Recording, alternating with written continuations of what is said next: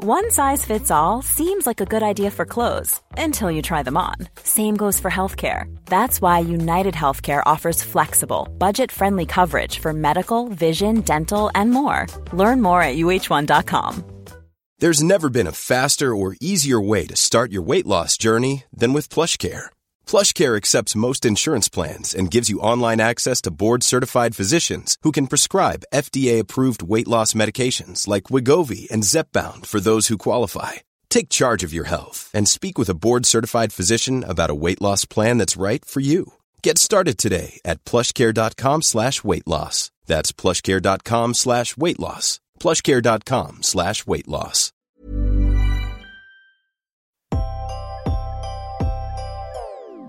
So, welcome back to the Rick Shiels podcast, everybody. I'm your host, Rick Shiels, here with producer Guy, and we have a guest to the podcast today, Guy. We And do. it- and it's a, a returning guest He's as a, well. he's a friend of the show. If he makes it to three times, he gets a, a signed Rick Shiels Pro V1 that he can keep as a match ball. He'd basically become a co-host if he was on three times because we're only on 35 podcasts. So, um, welcome, John Robbins. Hi everyone, nice to be back. Thank you so much for having me. It's good to have you back. Now, last time you were here, we've just been debating it. I can't remember if it was this year, now, or last year. Was it the start of this year? Yeah, it was early this year, pre-lockdown video we filmed. Feels Uh, like the world has changed a lot since has. that. So was John Robbins, to be fair, though, and his golfing ability, which we'll come on to in more depth throughout the episode. I know. So when John last came up, so if you don't know John, he has a YouTube channel with his friend Alex Horne, and it's called Bad Golf, uh, where the both of them basically make a channel about playing bad golf. Right? Is that a, an easy description? yeah, we we play around a month uh, together. We're, we're probably when we started both off about 25, 26. and we just wanted to have footage of people who played like us on YouTube, basically. Um, huge fans of yours, obviously. Um, but we we probably have more shanks in three holes than than you would have in an entire year's worth of filming. Certainly that make the cut anyway. True. Shanks do not make the cut for for, for my channel. Uh, no, it's great to have you back on. Last time you were here, we did a little cool video where um, I played with just one club, you played with all of your set, and we had a really good match where you nearly got your first ever hole in one and nearly had the first ever hole in one that was documented on video. Unbelievably close at the seventh hole, Marriott Worsley Park. I like how Rick did a little video. That video has now amassed 1.5 million views on YouTube. That's it, really. Do you know what I mean? Just a, just a little thing we put together. No big deal. And in fairness, we were debating even going out that day because if you remember, the weather was horrendous.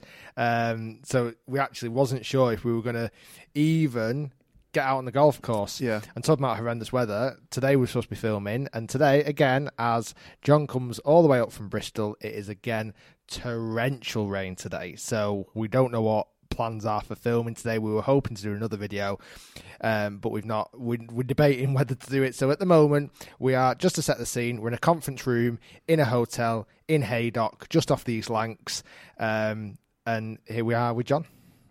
And we played yesterday, didn't we, in a charity match? We played yesterday, which we definitely need to talk about. We do. Um, and we've got loads to talk about today. So, like, this is going to be a really cool podcast. John is so interesting to talk to. Um, like I say, with his mate Alex Horne, you are professional comedians. Yes, well, we were until about March the 22nd this year. And then have- we have become a professional home recorder. And Alex, he did a sort of a lockdown show with Peter Crouch, and he's also Yeah. filming the next Taskmaster series. But I haven't set foot on stage for nearly six months, which is terrifying. The upside of that, though, which I witnessed yesterday, is your golf has improved leaps and bounds. Well, I I said to my coach, he's leaving the club I've just joined, and I said to him, it's um, What have you done to him? I, I said it's testimony to your skill as a coach that since our first lesson, I've lost six shots off my handicap, and that happened when the club was closed for two months. That's impressive. I basically had a series of epiphanies during lockdown. I read a couple of books, and then I came up with a way of of breaking ninety that I managed to do within three rounds of lockdown easing. And for people who don't know or haven't watched my channel, I basically started taking golf more seriously about four years ago. And I would have been of about 26 when I first started back. And that stayed the same. No matter how much I practiced, no matter how good my good shots got, I was driving myself crazy because I was still hitting, you know, 100, 105, 95, got to 90 a few times, and I was getting obsessed with breaking 90.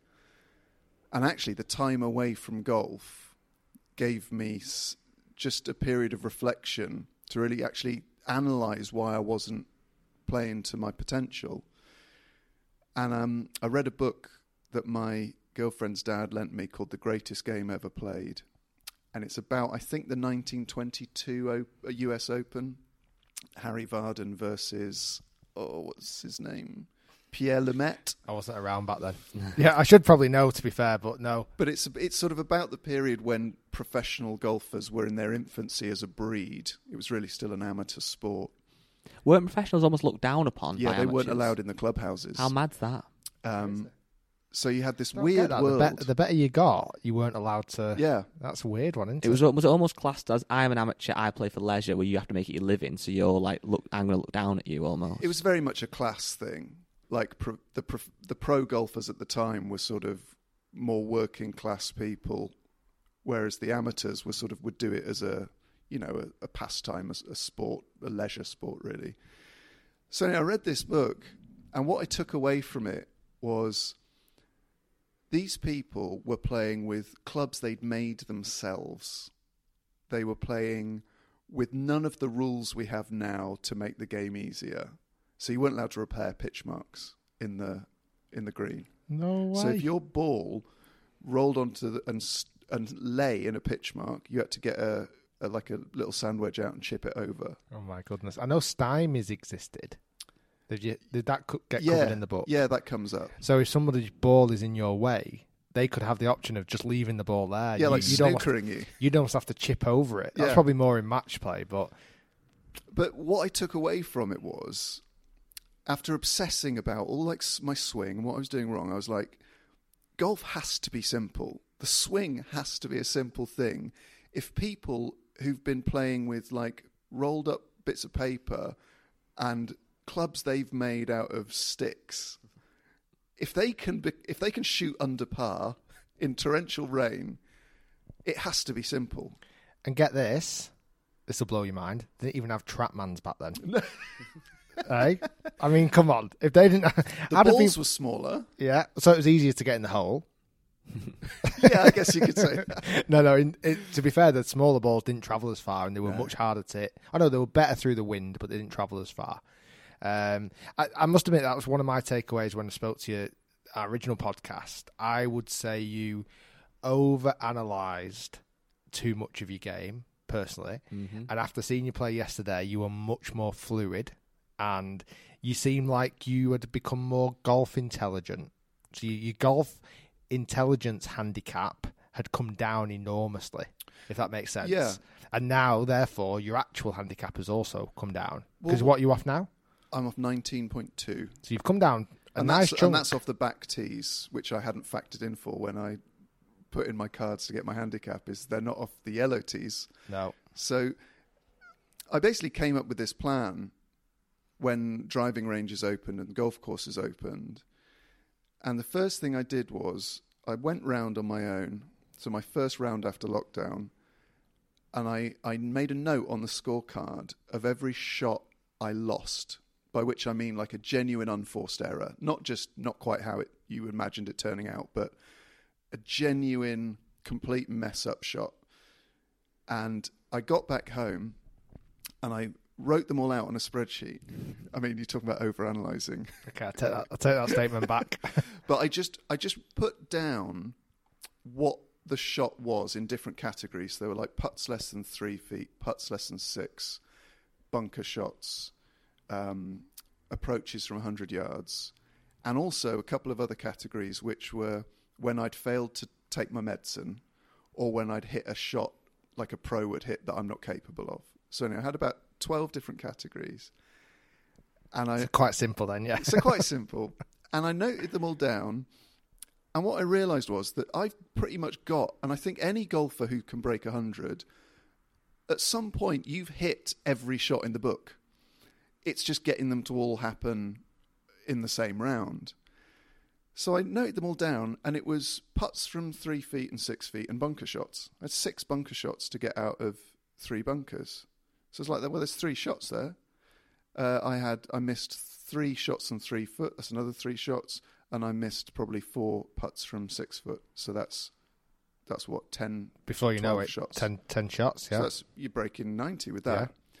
So I then booked in a lesson, an hour lesson, half an hour on bunkers, half an hour on putts. N- nothing too extraordinary. Went back the next week, did the same thing again. This time I shot. I've actually got the rounds here. The first round back. Um, Please do John share. just got his file of facts out. but the the first round back after lockdown, right? I shot 104. Went away and had that lesson. Next round, 96. Did the same thing. Didn't have a lesson, but just focused on the stuff. Next round, 84, wow. and I got a double bogey on the last. So I was actually bizarrely close to breaking 90 and 80 in the same round. That'll be outrageous. And so there's that. So that that's about I think people listening. If you're not able to play twice a week and practice twice a week, which let's face it, most golfers aren't, you need to make the practice you do more effective.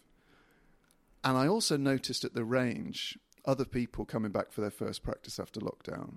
I'll never forget it. This guy in the bay next to me, grabbing ball after ball, whacking driver after driver, swearing, topping it, Was that Rick Shiels that's next to you? hitting the bay, angry at himself, going, I can hit this, I can hit this. He must have hit 100 balls in about 15, 20 minutes. Watching my How to Hit Driver Better video. it's not working. And I saw myself in that guy. He was getting out of breath, going crazy. I could see how tense he was. Didn't hit a single ball.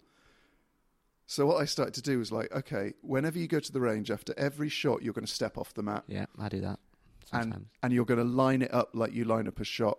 And I don't care if you're hitting 20 balls with the seven iron, even just a warm up. Every shot you're going to step off the mat. Mhm. Every shot you're going to line it up as if you're playing a shot on the course. And whenever I, if I get like frustrated, the temptation is to grab another ball and whack it, and try and hit your way out of that bad sort of swing. But I just tried to make the practice I was doing as helpful as possible. And then the final thing I I tried to do was just to just slow my swing down. Just slow it down and slow it down until it's almost like you're showing someone a swing in slow motion. And it it was a revelation that I was hitting the ball as far at what felt like about 70% than this guy next to me in the bay hitting 120%.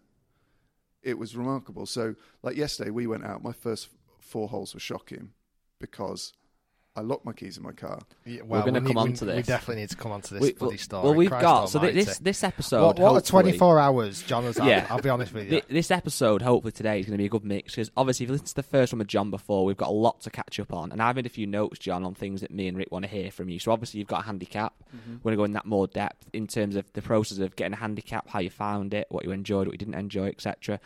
You've also joined a golf club, so we want to hear more about that. You've had a fit in for some new clubs, so we want to again hear your experience as an average golfer or a, bad golfer as was, in terms of how you found your custom fit in, what you learnt from it, um, what was different to what you expected, etc. And also how we've kind of touched on that, but you've certainly improved your golf.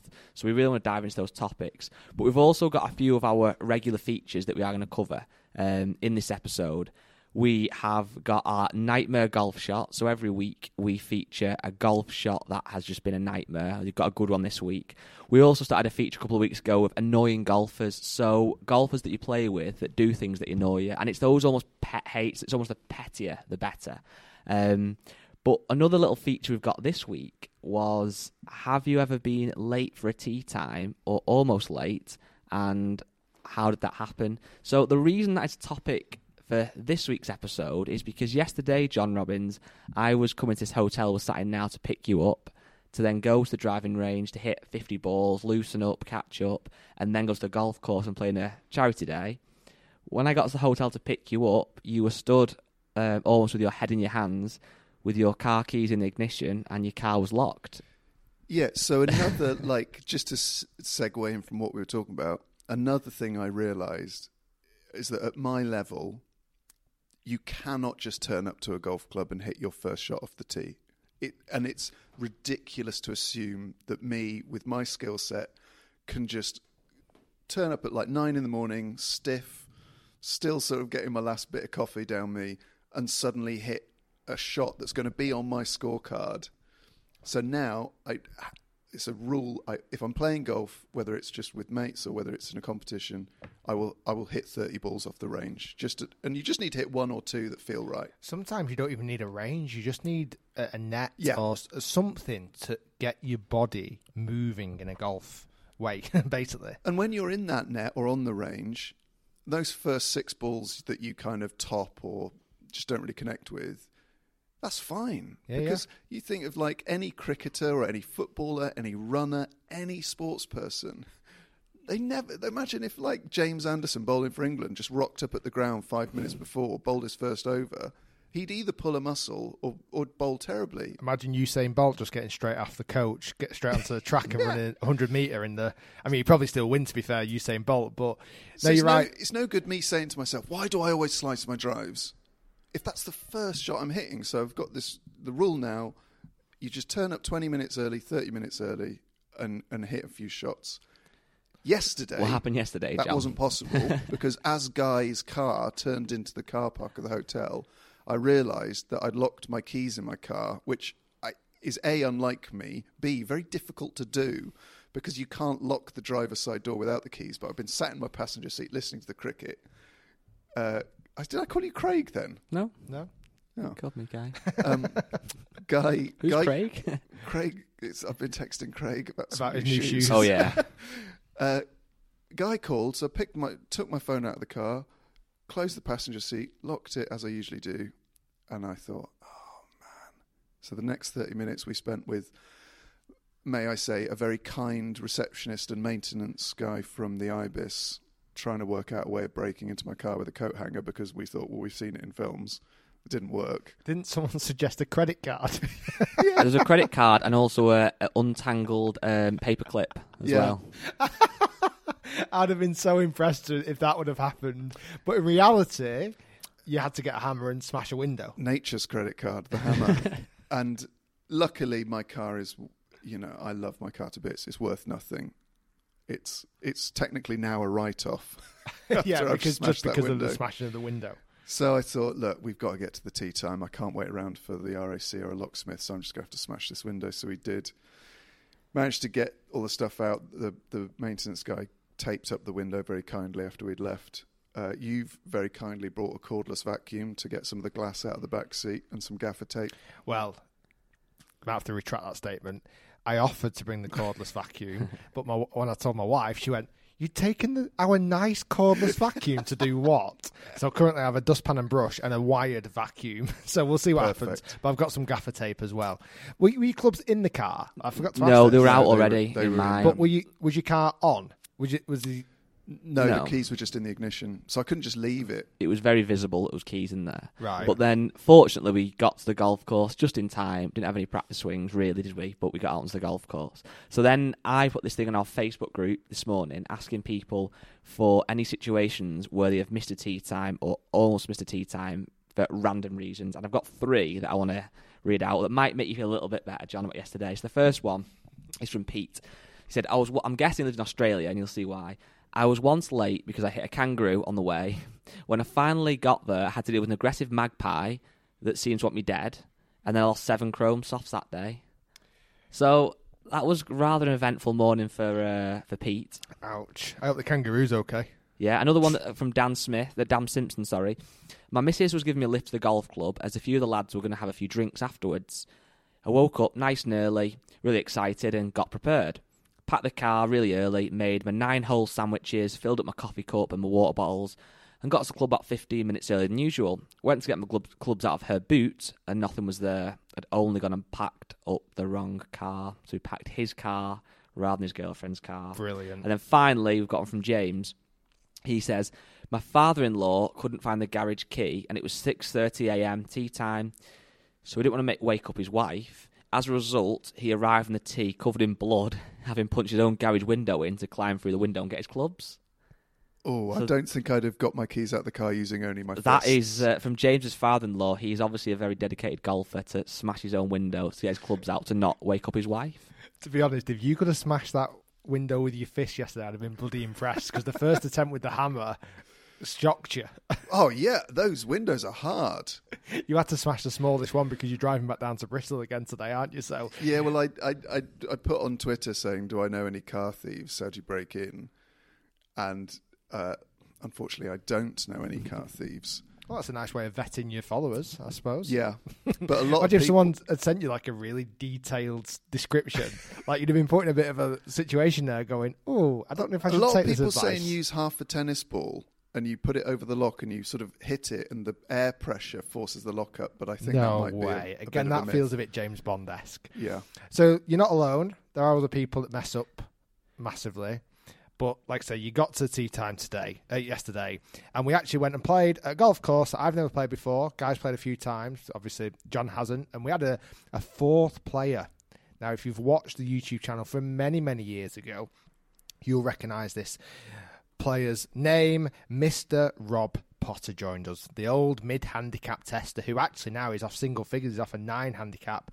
So it was me, Guy, John, and Rob Potter playing in a charity golf day in memory of Chris Carberry, and it was at Berrington Hall um, Golf Club, which was an unusual place. It is. It's literally no word of a lie. A two-minute drive from where I grew up, from mum's house, and it's only a, a five-minute drive from my house now. It opened about ten years ago, and it was promised to be amazing. And as you guys can testify, it's got a huge clubhouse that isn't still isn't complete. So it's weird. absolutely massive.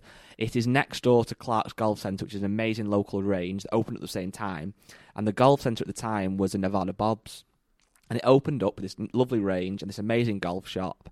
Um, and it was actually potentially one of the best golf golf shops in the country. So when this opened and the sister golf course was kind of opening, there was no reason to not believe this golf course was also going to be five star. and it had a really cool name. It was, It was be called the North- Northwest National. Yeah, which I got, like. That sounds like it's going to be a pretty Well, nice location place. wise as well, it's just off the East Lancashire Road and the Rainford bypass. So you could be from Southport, you could be there in 20 minutes, from Liverpool 15 minutes, Manchester 35 minutes. It's got a massive catchment area of golfers.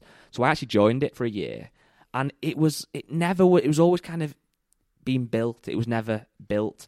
And the greens at the time, and I've used this analogy a few times, but hopefully it makes sense. A golf green is more than just short grass, isn't it? It's Yeah, like it's tailored. It's, it's- built. it's hard to yeah. Well, it, it's it, it, when you build a green, there are a lot There's goes into sand it. and there's all sorts the of different stuff, isn't aeration, the drainage, everything. Whereas it's if a you- type of grass. If you mow your lawn to the lowest setting, it's short grass, but it's not like a golf green. It's not even like a fairway, is it? It's just different. And that's what this course was like at the time. It was just like mown grass that was short. The front nine of the course were actually a decent layout. The back nine was just not yeah, very it's good. a bit. So I went yesterday with you guys and said, look, I'm really looking forward to playing the charity day. It's a great cause, um, but just be aware the course is a bit w- weird. It was actually a better course than I was expecting. It's really improved. However, it was still a strange experience, wasn't it? Oh, it was so weird. I mean, like I said, at this place I've never been before. I'd heard of it. I was kind of, I'd heard mixed reports about the golf course. Guy exactly didn't big it up with his uh, explanation of it just being short grass. I'm thinking, God, John's come all the way up from Bristol for this, and I mean, Rob Potter had played literally on a mini golf course, so it didn't matter about. He, he would be fine with Yeah. anything. Rob will be listening, by the way, on his. Do do you call it his fat? He calls it a walk? fat walk. I think he's also stoned since lockdown, so Wow. fair play to him. So well done, Rob, on that. Um, we'll we'll talk about you a little bit more in a minute. But yeah, so the clubhouse was dead, dead weird. It was a really weird scenario, but the course was okay, and the greens were better than just load more mowed lawns. Yes. So it was a best two from four. On the tee, we said, let's. What do you think would win? What what would be a goal score? And John said ninety points. We thought that would be pretty good. Yes. So what's that? That's about six It's six 19, points a hole. 19 under. Yeah. No, no, 20, sorry, 20 points. under. Is eight, nine, 90 points. So the best two from four is 18 under par. So it's averaging five points per hole, Wh- yeah. So you need someone to have a net pass, someone to have a net birdie on every hole. Yes. every single hole. Which I think is pretty good going. So long story short, we come in after dovetailing as a team tremendously well. And I mean this, like the scorecard, I was doing the scorecard, it was unbelievably even spread by the four of us playing. Uh, we all played really well in parts, as John mentioned, didn't get off to the best start, but Guy carried the team for the first few holes, and then John really picked up his game through the mid midsection of the front He nine did. and through the through the turn was absolutely killing it. Rob was super steady as well after again a bit of a dodgy start, and I played okay. I got a lot of pars, etc. Um, 17th hole was a nightmare. We only had one point, but long story short, we had 91 points. We're walking into the clubhouse thinking, "Hello, you know, we've got a bit of a chance here. Yeah. We've we've messed up 17th, granted, but we've got a chance." We lost by 19 points. Yes, possibly even more. I think it was a hundred and. We lost by 21 points, it Was was. that what it was. Which, with the greatest respect to whoever Is cheating. yeah made that score, you, I just don't think on that course in those conditions anyone No. is. What's that? That's, that's over. 120 112 points won it. And also, what was slightly suspicious is there was a closest the pin on every par three, and they were not easy par threes No. by any stretch. And every single one wasn't. It wasn't just stiff three foot; it was stiff twelve inches. And it was the you could only beat it really by getting a hole in one. yeah, And someone did. absolutely. Someone got a hole Yeah, in one well, on the apparently third someone got a hole. hole in one as well. So someone got a hole in one on the third hole, which was the first nearest to the pin, and then every other par three after that, as John mentioned. Honestly, the marker was so close to the hole, we had to move it on several occasions so that one of us could actually get it in the hole. I mean, it was just obscene. There But- could have been there could have been four hole in ones yesterday, Yeah, like easily on the par threes. but we actually did cheat as well, and I really enjoyed it. So, uh, because it was a charity golf day, you could actually put twenty pound in the pot, and every member of the team got a mulligan, and that was nice. It was really nice. that was real, you know. And to be to be honest, we all used it very nicely Yeah. to the point where we actually managed to gain more points. So, in theory, we got ninety one points, but it could have been eighty seven. I'm considering cheating more often now because I Well- really enjoyed it and I've shot better than I deserved to, so it's quite good. Well, look what cheating gets you. Cheating gets you 112 points. I'm sure they would have picked up some prize. I mean, that is that. I think- I don't mind, and uh, correct me if I'm wrong, and I would love to be a fly on the wall in that round of golf. For me, that's that is cheating. You cannot shoot 112 points in a best two from four without either. And I don't care if I'm saying this publicly. The handicaps are wrong, Yes, which is that's a big cheating, or you've actually cheated. Well, I was I was wondering this morning if it was just ludicrous gimmies because we didn't play gimmies at all, as you shouldn't do.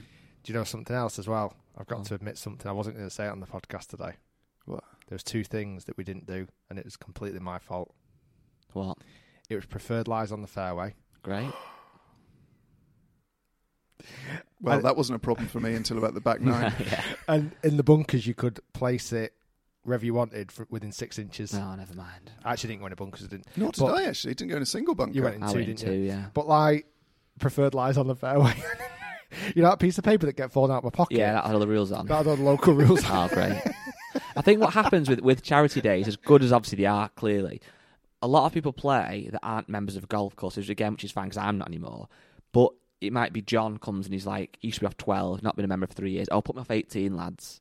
And I think that's where the kind of cheating Well, comes I from, am- Like, really. You're not a member of a golf club. You're a four. We're not going to say you're not going to turn up yesterday and go, "Oh yeah, stick me off 15, Well, lads." you know. I, I had this exact conundrum because we've set up a comedians golf society, and there's about 24 people interested. And the first one we played a couple of weeks ago at Verulam in St Albans, and I was in charge of sorting out the handicaps.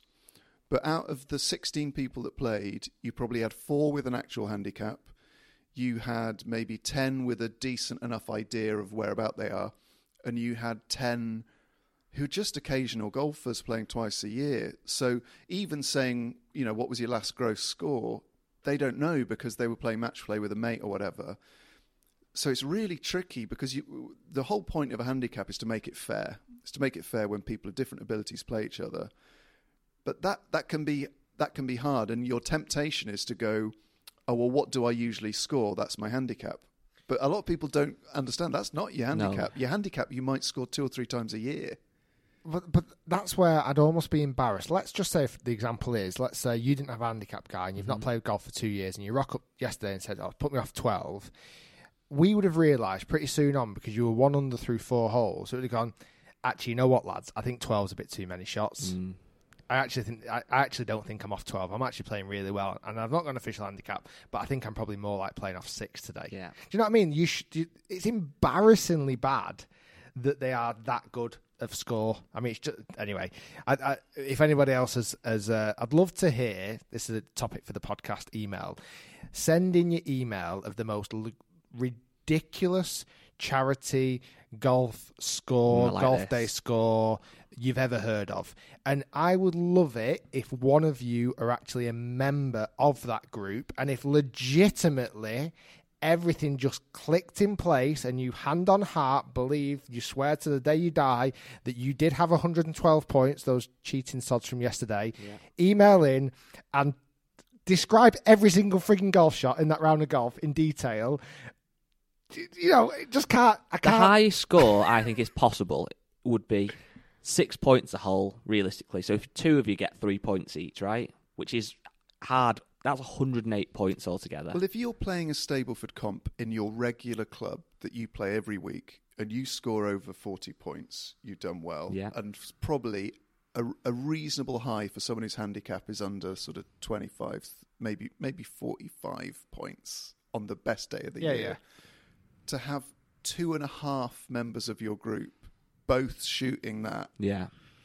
I, I just can't just, see it's just ridiculous so off, yeah off the white tees as well. Exactly. Email into podcasts at rickshiels.com with your stories about cheating golf day scoundrels. And also, you can um, you can have that as the subject. you can follow the new podcast, uh, the new Instagram account we've got, which is the Rick Shiels Golf Show. And there's a little button on there that just says email. You can click that, and you're straight through to the email address as well. Do you know we couldn't get verified on that account Yeah, we tried and failed. Did you? because apparently one person, one individual, can't be verified on two different accounts. Oh, that's So my personal can't be verified, and this one be verified. So very kindly, they said they're going to give it to me instead. So, So we're actually going going to to call. see me with the We're actually going to call the podcast now the, the Guy Charnock Golf Show. Yep, just so we get get a blue it tick. and then, we could do that and then just change the name back. tick. That's true. Um, we got some questions actually talking about the podcast. We asked it yesterday on the uh, on the story. Um, this is a good one. Ross McGill, how do you feel about Guy's man crush for you that's disappeared? So I don't know if you know this. oh yeah, Guy's a super fan Good. of your podcast, Man of your of radio taste. show, of of pretty much everything you do. Um, and this is now the second encounter, and you often get told not to meet your heroes. yeah. Has your opinion changed much, of Guy of, of Mr. John Robins? Has my opinion of John changed? Yeah. Um, the only thing that has changed is I I don't know how much longer you can go under the name of bad golf. Yeah, because you hit some unbelievable golf shots yesterday. And you had a string of pars. For six holes at the back nine, you were one over par. I don't think that's true, Rick. I think I was. I I remember seeing that I Well, was. They were, two they were over the numbers I was putting down on the scorecard anyway. Maybe Another- we're the cheats. Another thing as well, actually, that has changed. When I thought of John Robins, I thought of um, like efficiency and being on time. And after yesterday's incident and this morning's incident of going to the wrong hotel, this morning was a shambles. Not as just well. going to the wrong hotel, le- checking out of the hotel we You were were in. meeting in, driving to another hotel thirty minutes away, and then driving back. It's been a. I don't know what's happening to me. I'm losing my marbles. Yeah, you were you were But- all over the show today. I mean, you s- you say about the not being bad golf anymore, a bad golfer, which I would like to be true, but those first four or five holes yesterday, I was worse than bad. It was embarrassing. I I started on the third hole. I actually started to go red from embarrassment, and I think that's another difference that that I've made in my game. Is I've stopped letting my mood affect the score. yeah, So I was actually saying to myself in my head, John, calm down. You know how to hit a golf ball. It'll come. And it did. Whereas if we'd been playing that six months ago and I'd had that bad a start, I think the whole day would have been a complete collapse Yeah. and it would have been incredibly awkward. Um, something um, Laura Davies said. She said, You can only hit one bad shot at a time.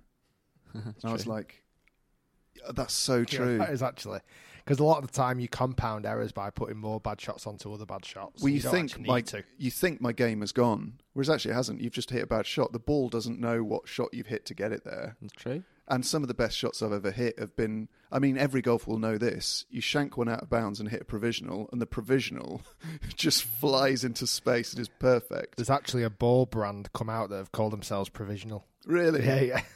Uh, Johnny's asked, who really hits it further, Guy or Rick? Tell us the real truth, John. Well, should we talk about when I convinced Guy to use his driver? Yeah, let's talk about that now. So Guy kept hitting uh, what was it, a three wood and a Two hybrid. iron and three wood, yeah, just just flicking it I around. don't know why, because if you'd have listened to last week's podcast when we described the way that Guy played Rick, the week before, Rick, let John speak. And I said to Guy Guy, hit his driver unbelievable. Yesterday, he hit it once. well, I said to him, why do you why do you not hit a driver on this hole? And he was like, oh, I can't hit a driver. And I said, well, you can't with that attitude, because as soon as you start to pick up a club and go, I can't hit that club, what you know, what a terrible mindset to be approaching Yeah. a shot. Well, I can't hit this club, so this is going to go wrong, and yeah, it goes wrong. So I said, well, just hit it. So he did, and you must have hit that 330 yards straight. It, it was more the it was more the difference that was past Rick yet again. It was about 25 yards past Rick. But in fairness, Rick had just run to get his What? glove and come back. But it was an ex- ex- it was probably the your well, it's certainly your, one of your shots of the day. Yeah, yeah, it was. It was your best drive. yeah. it was your only driver. Um, no, he was longer, definitely. It was, uh, and I must admit, that was a pretty fair test on that hole. A bar what John mentioned, that's my only little tiny excuse that I dropped my glove on the previous hole, and as I teed up on the hole, ready to hit my tee shot, I'd realised I forgot my glove, so I I ran all the way back. I mean, it must have been a 150 metre sprint or something. And I came back onto the tee, and guy was look stood there like a Cheshire cat, grinning because I knew he'd hit a good tee shot. Because I heard the the roars and the oohs and the ahs coming from Rob and John on the tee. So I'm thinking, bloody hell, he's hit a good driver shot here. I come back on the tee, and I'll, I'll be honest, I hit one well. I hit it nicely. Walking down there, I'm smack bang in the middle of the fairway. Couldn't have hit it much better. And you're right, guy was longer. I think 25 is a bit of a stretch. I think Mm, 25 it yards is a bit of probably a was stretch. actually 25, but anyway. but it was longer, definitely, and uh, he was in he was in a straight in the middle of the fairway. So yeah, absolutely. With driver, you are longer. Rick's longer with irons, I'll caveat that. But I've that. also I've stopped I sort of completely stopped caring about distance. Really, I mean, as, apart from Still quite a big thing, to be honest. uh, but apart from knowing the distance, Yeah, yeah. No, it, it is an, a bit of an ego thing. Um, But sh- it, but it is, and this is something we joke about. We don't talk about strokes gained a lot because I don't massively understand it. But that hole, though, so I, I did hit a, probably as good a drive as I can hit. I then hit a horrendous 54 degree wedge that I actually was disgusted with, but I put it to 15 foot Yeah. because it was a wedge. If Yeah. I'd have been eight iron and hit the same standard of shot, I'd probably missed the green. So it kind of shows that if you can hit it far, you can then hit bad shots but still have birdie chances. Yeah, I, and I, I pretty much did that all day yesterday. Like I hit driver really, really nice today. To be honest, I was hitting it really well off the tee, and I hit my. To be honest, I hit my wedges and my irons pretty poorly for me.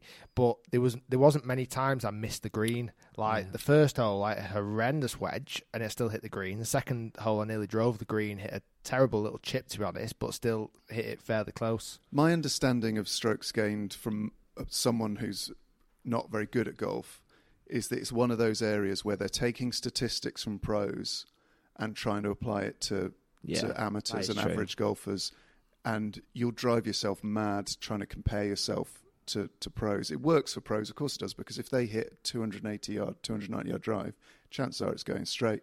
If you've got someone who's playing off 24 who maybe hits one in three drives onto a fairway, they'd be much better hitting a hybrid or even you know like a five iron. If it goes straight, keeping the ball in play I, is, I would say, more important for someone of my level than you know making sure you're hitting a 52 rather than a nine iron I into the green. Right. Well, it goes back to our original video that we did, me hitting seven iron, and just plodding it down there because I knew it was going to be somewhere straight. I know my if I hit seven iron all the way round, I reckon I could put a pretty decent.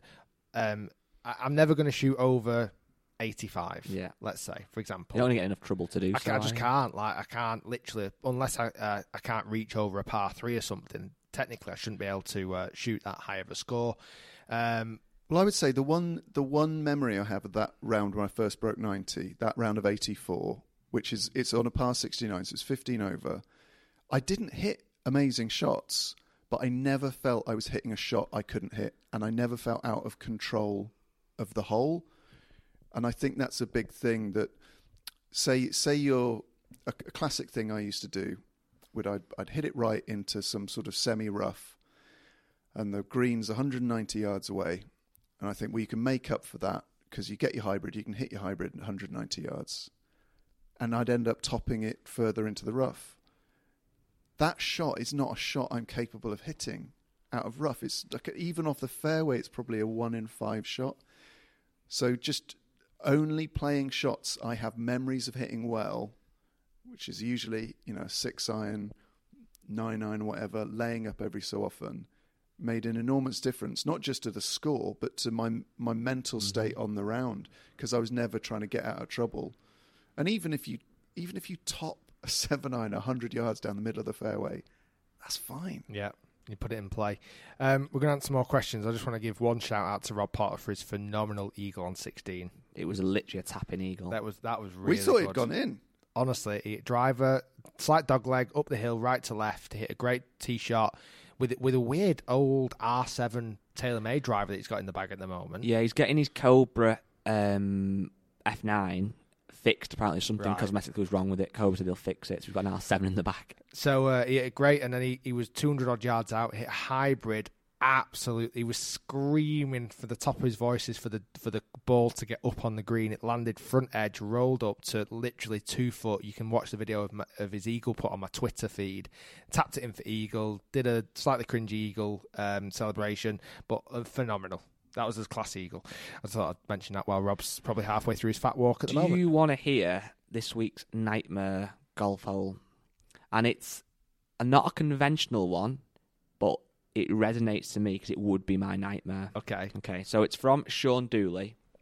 And he started the email with hello, Guy and Rick. And just so you know, Standard. John, and listeners know, if you start your email with hello, Guy and Rick, there's a good chance you're going to get your email read out. Because that's Guy, just uh, Guy manages the email. exactly. um, so he says, massive fan here from Florida, um, Bubba Watson territory, and also he happens to be a lefty. So he's like you, John. He's a fellow lefty. He follows the podcast on all the plot- platforms, and he recently bought some M2 irons based off Rick's review back in 2017. Um, this story is of a bittersweet hole in one. I was playing by myself around 6 pm in Virginia while on vacation with my wife and daughter. I was on the 11th hole, which is 100, 150 yards out to the pin, which is a nice smooth A time for me. I couldn't really see the pin as the sun was starting to set and the pin was blinding to look at. I had a nice smooth swing and hit the ball with great contact. I lost the flight of the ball in the sun, but thought it would be well past the green as I believe I struck it too well, which happens to be one of the downside effects that Rick said of the M2 irons. Sometimes you hit them and they almost go too far. I got up to the green and was looking all around the surrounding areas, the bunkers, the rough, couldn't find the ball. I thought to myself that surely there was no way it went in. My heart skipped a beat as I walked up to the hole to my beautiful Pro V1 in the hole. I was absolutely beside myself and immediately looked around to see if there were any witnesses. To my luck, there were none. I normally play with three or four friends every week back home in Florida, and of course, this one time I hit a hole in one it was the one few times I've ever played on my own. I, of course, told all mates about the story, and they tend to joke about me um, when we're on every par three, saying, "Oh, come on, you normally get hole in ones on par threes. Let's see how it's done, etc." It is amazing that I actually hit a hole in one, um, and I know that I did it, but having to say it when you're you have to do it when you're on your own is a really bittersweet accomplishment. Hope this email finds you both well, and recommend not to go on any par threes by yourself because you never know, you might get a bittersweet hole in one. We I, we got an email to our radio show about a bittersweet hole in one. And was it on their own again? Uh, no, did I mention this last time I was on the show? I don't think Don't so. believe so. So there's a guy playing. He's playing with mates, and as you do on um, on the, the the par four or five before, looking in the rough for his ball, he found a few balls, a few like decent new ones. So he put them in his bag. Next hole is a par three, so he tees up one of the new balls, thinking, "Well, it's in better nick than the one I've been playing with." Gets a hole in one.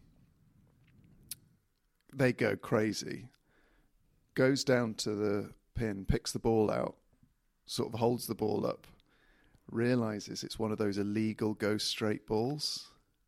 No His, way. His mates don't know this, so it's a secret he's had to this day that his legendary hole in one was actually played with an illegal ball he'd found on the previous Oh, hole. That is so good. I mean, my question is, why did someone lose it on the hole previous? if it's a straight ball, why did it not go straight?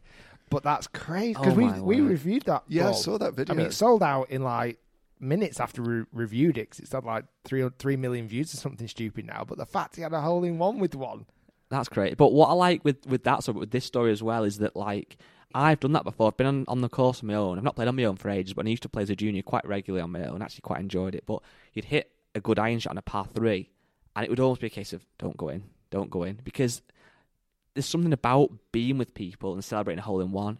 And although people would, I'm sure, would believe you, but that would be horrible. yeah, you'd ha- you'd have to. I've seen it a few times on social media now where they've got the phone and literally filmed from the tee all the way to the hole. and- Yeah, it's and like the same. But like, it's been weird actually recently. When you and me played last week, I was super close on seven. yeah. I just did a video that's coming out this week actually on seven again. I was un, I, almost arguably even closer to a hole in one, but because we didn't have the main camera, we were just shooting on phone. It didn't. We didn't have the proper zoom in and everything. For me, if I get one now, I have to have it literally perfect. I want it on video. I want it. I want the drone up. I want shot tracer there. I want it to be zoomed in. I want it to be the first shot, obviously, because it has to be to be a legit hole in one. And there's been a few occasions last few weeks, months where I've been getting close. I'm sure it, it'll fizzle out. But I feel like if I got one without it being proper videoed now, I'd be gutted because the, the, I've only had one. Really? And for me, luckily, even though it wasn't videoed, because it was only three years ago, it wasn't on video. There was about fifty people around the hole because I did it in open qualifying, and it was like it was it was phenomenal. So the the story Rob said yesterday on one of the holes, he was there watching it, and he he was at the front of the hole, front of the tee box at West Lancs, and I got it in, threw my club up in the air, proper Hollywood style. He tried to run through these brambles, and all I remember from this hole in one is seeing Rob's little head stuck in these brambles because he tried to run to the tee to celebrate. um, but yeah, no, it, it's uh, I- having one on your own must be like a weird thing to experience. Sure. I'd rather have one on my own than not have one. So moving nicely on to our next topic, because you've just recently joined a golf club, and someone's asked actually, what's it been like to join a golf club? So fill us in with what it's been like, because someone new coming into golf, it's sometimes a bit of a daunting experience, right? Yeah, and the course I've joined is one I, I knew really well because it's where I've had lessons and, um, you know, I use the practice facilities there. So you, I think you get a vibe off a golf course quite quickly. Like I've been to a few where I've just thought this isn't for me, and I think golf clubs are going through a transition at the minute where they're realizing that they have to appeal to younger people, they have to appeal to women. Um, the, so the club I've joined is like a very sort of family orientated. The members are very friendly. It's great having the opportunity to play as often as I want, not just because I've only joined on a flexible membership. So it's one of those ones where, which are getting more common now, where you pay. I think I paid like 400 quid for 400 credits, and I can use them throughout the year. And it's more to play on a Saturday morning than it is That's to the play on a Monday future, 100%. Totally I've seen that before actually. and there's no like stigma that I'm. It's not like I'm not a proper member. I'm treated just the same as anyone else. Everyone's really friendly with sort of helping you out. They got WhatsApp groups and that sort of thing. So you almost have like an allocation of time Yeah, on the golf course, and some some tee times are more mm-hmm. valuable. Let's say it might, Yeah. it might cost you three points to play on a weekend, where it might take a one point on a Tuesday morning, for Yeah. example. Is that how it works? yeah. And they said to me that a couple of the guys on the committees, they were like, "Look, why have you joined? Is it just to get cheaper golf? Is it to get more lessons? Is it to get involved with the society? Is it to play in competitions? Is it?" And I said, "Look, I just want to play as often as I can, get a handicap, and get better." Do you want to play in competitions? I have played in some competitions. Have you found it? The only thing that's tricky, and I can totally understand their reasons for doing this, there are a lot of rules about uh, how many competitions you have to played in before you can compete or win one, how many um, was certain sort of criteria for getting your handicap, and the reason is because a few idiots spoil it by inflating their handicap to try and This is Paige, the co-host of Giggly Squad, and I want to tell you about a company that I've been loving, Olive and June. Olive and June gives you everything that you need for a salon quality manicure in one box. And if you break it down, it really comes out to $2 a manicure, which is absolutely insane. It's also so easy to get salon worthy nails at home with Olive and June. The difference between how your nails used to look when you did them yourself and now with the Mani system is a complete game changer. The best thing about Olive and June too is it's a quick dry. Dries in about one minute, lasts for five days, and full coverage in up to one to two coats. Visit oliveandjune.com slash perfectmani20 for 20% off your first system. That's oliveandjune.com slash perfectmani20 for 20% off your first system. You should celebrate yourself every day, but some days you should celebrate with jewelry. Whether you want to commemorate an unforgettable moment or just bring some added sparkle to your collection, Blue Nile can offer you expert guidance and a wide assortment of jewelry of the highest quality at the best price. Go to BlueNile.com today and experience the ease and convenience of shopping Blue Nile, the original online jeweler since 1999. That's BlueNile.com. BlueNile.com. There's never been a faster or easier way to start your weight loss journey than with PlushCare. PlushCare accepts most insurance plans and gives you online access to board-certified physicians who can prescribe FDA-approved weight loss medications like Wegovy and Zepbound for those who qualify. Take charge of your health and speak with a board-certified physician about a weight loss plan that's right for you. Get started today at plushcare.com slash weight loss. That's plushcare.com slash weight loss. plushcare.com slash weight loss. This is Paige, the co-host of Giggly Squad, and I want to tell you about a company that I've been loving, Olive and June. Olive and June gives you everything that you need for a salon quality manicure in one box. And if you break it down, it really comes out to $2 a manicure, which is absolutely insane. It's also so easy to get salon worthy nails at home with Olive and June. The difference between how your nails used to look when you did them yourself and now with the Mani system is a complete game changer. The best thing about Olive and June too is it's a quick dry. Dries in about one minute, lasts for five days, and full coverage in up to one to two coats. Visit oliveandjune.com slash perfectmani20 for 20% off your first system. That's oliveandjune.com slash perfectmani20 for 20% off your first system. Get on the honours board, and I can totally understand that. But it does, it it's it does make you feel as a new member. A lot of what you're being told is what you can't do, as opposed to what you can do.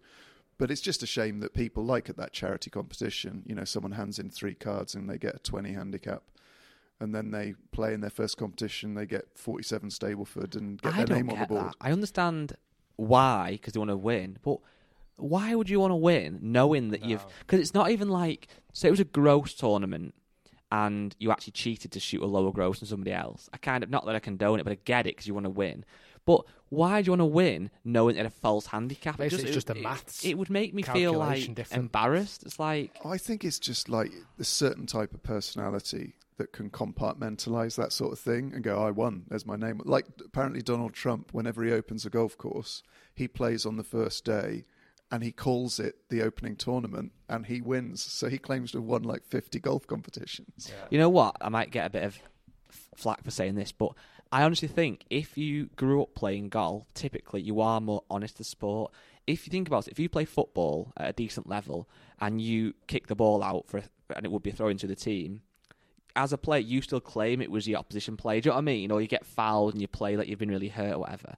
And I think those people that come into golf, as we want as many people to play golf as possible, we welcome them with open arms. I think there's a little bit of that sometimes. I'm not saying to that level, but from other sports, it's almost that kind of not quite as Do honest. anything to it. a little win. bit, yeah. I'll be honest, because some of my friends have come from a a, um, a football background to golf, and that's amazing. I'm, I'm so happy that they play golf, but there's still a little bit of that, like I wouldn't say cheating, but massively bend the rules to your advantage, Yeah. which I don't think you get from people that have played golf for But- Well, well, look at look at even sorry, just quick, just like recently was it Rory McIlroy?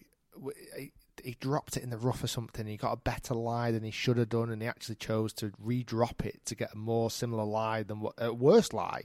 And obviously, he was celebrated for that, rightly so, because that's that's in honor of the game. And I think you don't get that in many other sports. And a lot of these tour athletes have been around for so many years, playing from such a young age. I mean, there's there's one exception on tour that seems to get the flack for bending a lot of the rules. But um, yeah, it's a weird one. Into I, I I can never quite understand it. The only time you, I- in my opinion, you, you should get a player who shoots a exceptional score is like an up and coming junior who has worked his socks off for, or his or her socks off for six months or six weeks, whatever, in the school holidays.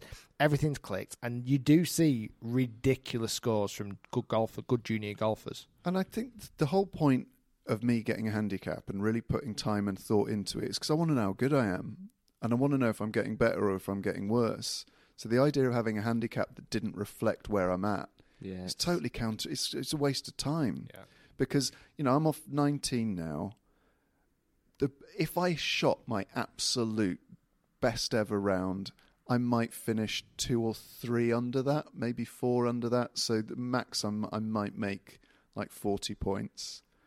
And I'd be well chuffed with that. I'm not thinking, oh, if, I, if they'd given me 24, then that would be 50 points. You know, it's I, d- I don't really see the point in it. But golf is one of those things where I think your attitude to it as a sport determines how likely you are to sort of bend those rules. 100%. And I wonder if it'll change much with the world handicap system. Actually, that might change things a little bit as well because it's more of an average of your scores potentially, and it seems like a lot of the handicaps are maybe potentially netting down as opposed to kind of working up.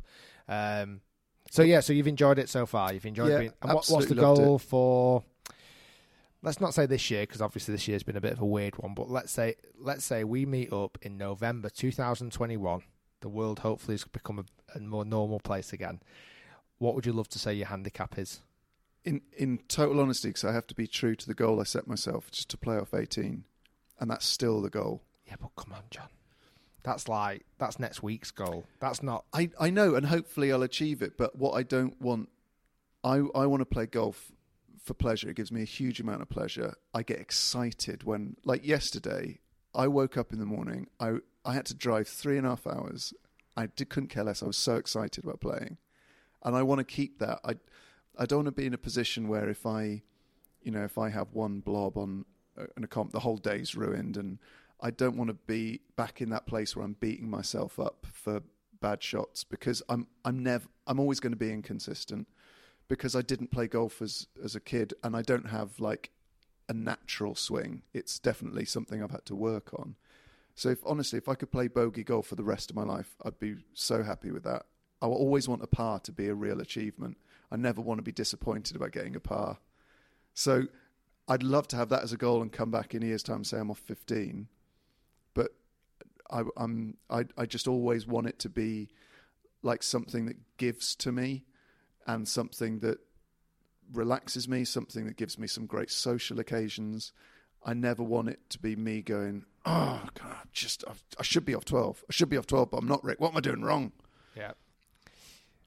I'm going to ask. We're going to do something again this time, November next year, and we'll, we'll I'll ask the same question because I think I think where you are now in your mind that makes sense. I, I'd be interested to see if that mindset Well, changes. quick question for you, John. I know it's hard, hard to answer, but you may have some stats to hand.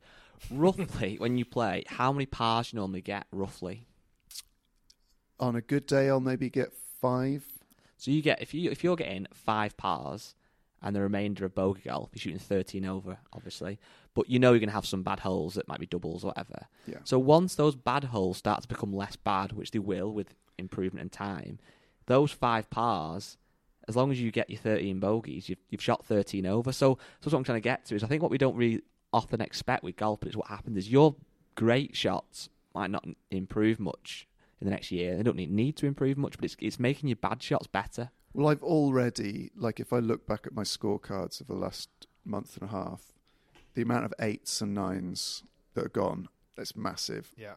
My that that um, I've I've shot, I've sh- I've broken ninety with two triple bogeys, Yeah.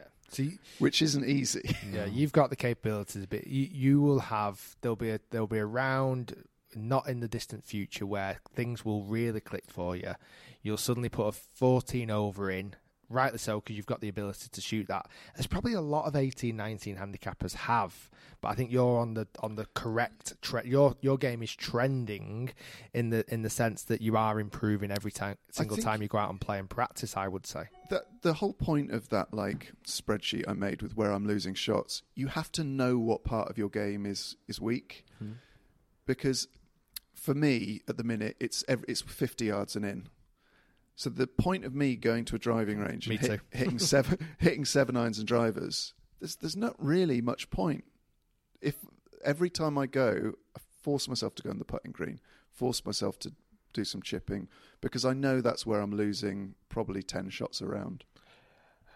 Follow up question, and again, it, I just I like hearing it from a, from your perspective because you're very good at being able to um, summarize and explain it. And obviously, you're coming in from this kind of bad golfer angle. You recently went for a fitting, right? Yeah, How was that? it was really great fun. It felt like it felt like a real treat, a real day out. So it was a Cobra fitting at Silvermere. Which we will caveat, and only because I'm sure we'll get.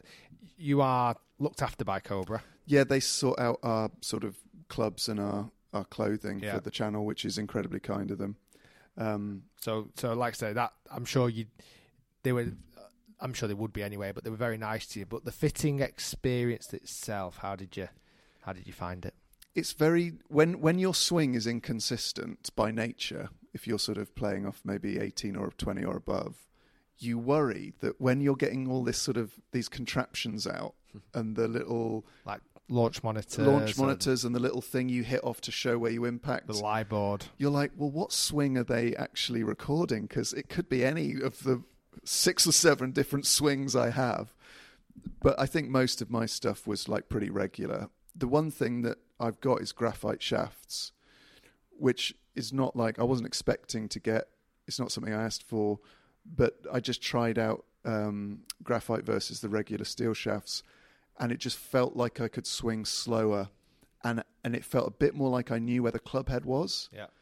um, and since I've slowed the swing down, I've really enjoyed them. Now, next year, if my swing's a bit faster, maybe I'll change back to steel. But I didn't feel any like, because I'm not particularly immersed in golf, I didn't feel like, oh, am I getting a senior's flex or? I didn't really care. It just felt nice. You'll you'll see that more though now over the last three or four years, and certainly ongoing. That you'll get more golfers in graphite in the irons because the the quality of the graphite now is, is so good that you, you you used to lose a lot of with the graphite shaft in your irons. It was lighter, which was a benefit 'cause it helped get people to get more club head speed, but they're often a lot, lot like a lot less stable and therefore potentially less consistent to some regard. Whereas now the the quality of graphite you can get is so good. Quite a quite a while ago, graphite was unbelievably popular. Like it almost, it, it was like the trendy thing to have. It's very big in Germany and in, Yeah? in Europe. Yeah, Germany. If you, have, I went again in my old job, which I talk about a lot, but in my old job, I went to a massive German golf store called Golf House, um, and they had the iron walls, and it was literally like fifty percent graphite, fifty percent steel for irons. It's Wow. really, really big over there. Is graphite still more expensive than steel? Yeah, you're normally looking at about 20 30 pound a club more. So for Wow. eight irons, it's what two hundred quid more roughly. Quite a cool video to do, Yeah, potentially. there's What- definitely some benefits to graphite. One thing I've done, which I actually texted Guy about, is so my uh, my fade. I, I sort of my natural shot is a fade to a slice off the drive and off the irons, and I was starting to slice it a lot off the off the tee. So I spoke to my coach, and he said, "You shaft's too long. Just put a three wood shaft on. Driver shafts are getting far too long." Um, I'm, I'm everyone I'm fitting. I'm fitting with a three wood length shaft on the driver. So I texted Guy, and like every golfer at my level, the first thing I thought was, "What bit of kit can I get to solve this problem?" Whereas Yeah. actually, How can I buy my way out Yeah. of this? what I needed to, what I did, was I looked at your recent video, five tips to stop a slice. Went to the range with that video, my headphones in. Every single element of that video worked Great.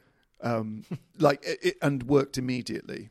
Now it taken me a while to do it naturally without thinking about it, but when I think about it, that works. However, I've got a shorter shaft coming on the way, but e- even the shorter shaft, even an inch shorter than the standard um, shaft length, is still longer than drivers were 20 years ago. Massively, yeah. So I think it'll be uh, 44 and a half inches as opposed to 45 and a half inches. Does that sound right? Yeah, it will do. 45 and a half inches is too long. And also, you'll notice if you do have a, a slice, the longer shaft you have, the more that'll promote a heel strike as well. Actually, it's going to be 44 and a half, not 45 and a half. 45, yeah. So, it's an inch shorter. The standard one is 55. I'm getting 44 and a half. And, uh, and most tour players is 43 and a half. it's still amazing to me how many people slice the golf ball. If I'm dead honest, Mm. like it's me. I honestly think I could fix any slice in the world, and that it proves that that video that we did. I think that's had 1.4 million views or something stupid in not that long a time. I've just recently put a, a hook video on. Like the percentage of views compared to the slice one is like tiny. Like it must be like 20% to 80%. 80% of golf bad shots are slices, hmm. which is crazy. I think as well, though, obviously, massively, it does come down to technique, obviously. And like you said, you watching that video of Rick helped you to sort of essentially cure yours. But part of it with drive does come to the drivers being too long. The longer the shaft is in your golf club, the more it's going to promote a heel strike. And with a driver, a heel strike with modern drives is a massive Yeah. fade. Well, it's- I think it's going to be an interesting time in the next 10 years with golf clubs, golf club manufacturing, because lofts are getting um, harder. Stronger with irons. Yeah, driver shafts are getting longer, even though pros don't even play with drivers that long. But some brands have recently started to dial their lofts back a bit, haven't they? Yeah. Because you can't you can't keep going like this forever. It's it's been the devil, if you like, of launch monitors, basically. So again, when when I used to fit golfers, the big thing that people want, no no matter what they say, ultimately people want more distance. Nine times out of ten. So if they've got a five year old driver, technology in driver heads, regardless of what brands say, hasn't changed that much in the last five years.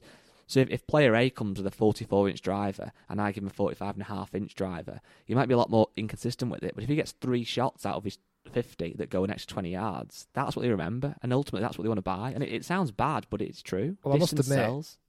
It's taken me seven years, hundreds and hundreds of product testing, only to recently realise that the um, you know, I don't actually, I, don't need a driver to for distance. Like it's taken me that long. Yeah. So anybody else who's just literally going for a fitting, they just want distance, and I get it.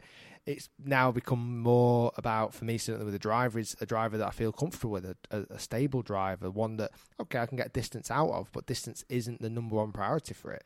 Um, but yeah, no, it's, uh, I wanted to ask that question. So I think a lot of people get worried about fittings, and I- and, and I get it because if I was to throw myself in a new world, I mean, it sounds we, we used to talk about this a lot on the podcast when when we went for that dart shop that time. Yeah, yeah. Like it's only down the road from here actually, but if I went for a darts fitting, I'd be a nervous wreck. I'd feel mm. like I'd miss the board. Well, he was asking us questions, isn't he? What? Um, because there's the John will know. There's the barrel, isn't there? What's the next bit called? There's you got the flight and that middle bit. Oh, what's the middle bit even called? I can't remember. Stem. Stem. Shaft. shaft or stem, whatever. Is it actually shaft? Yeah. and like the guy See, in the imagine, shop. if- imagine, sorry, just a quick. Imagine somebody who's dead into golf, uh, dead I into it stem. darts, and we and we said, so what's the stem on this? Yeah. what's the stem on this stick? What flexes your stem?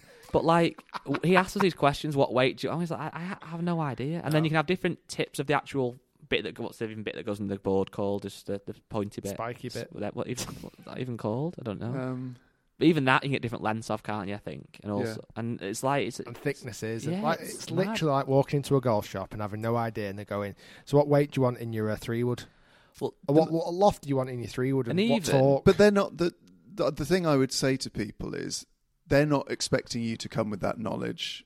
They're they they're expecting you to come Mm, with I wouldn't say that's all fitters. Really? Yeah. Well, my, my experience was that they just wanted me to hit shots, a bit like when you go for a lesson and the, the instructor will go, just hit, hit me five or six seven irons, warm up, and they'll start to sort of get a picture of your swing.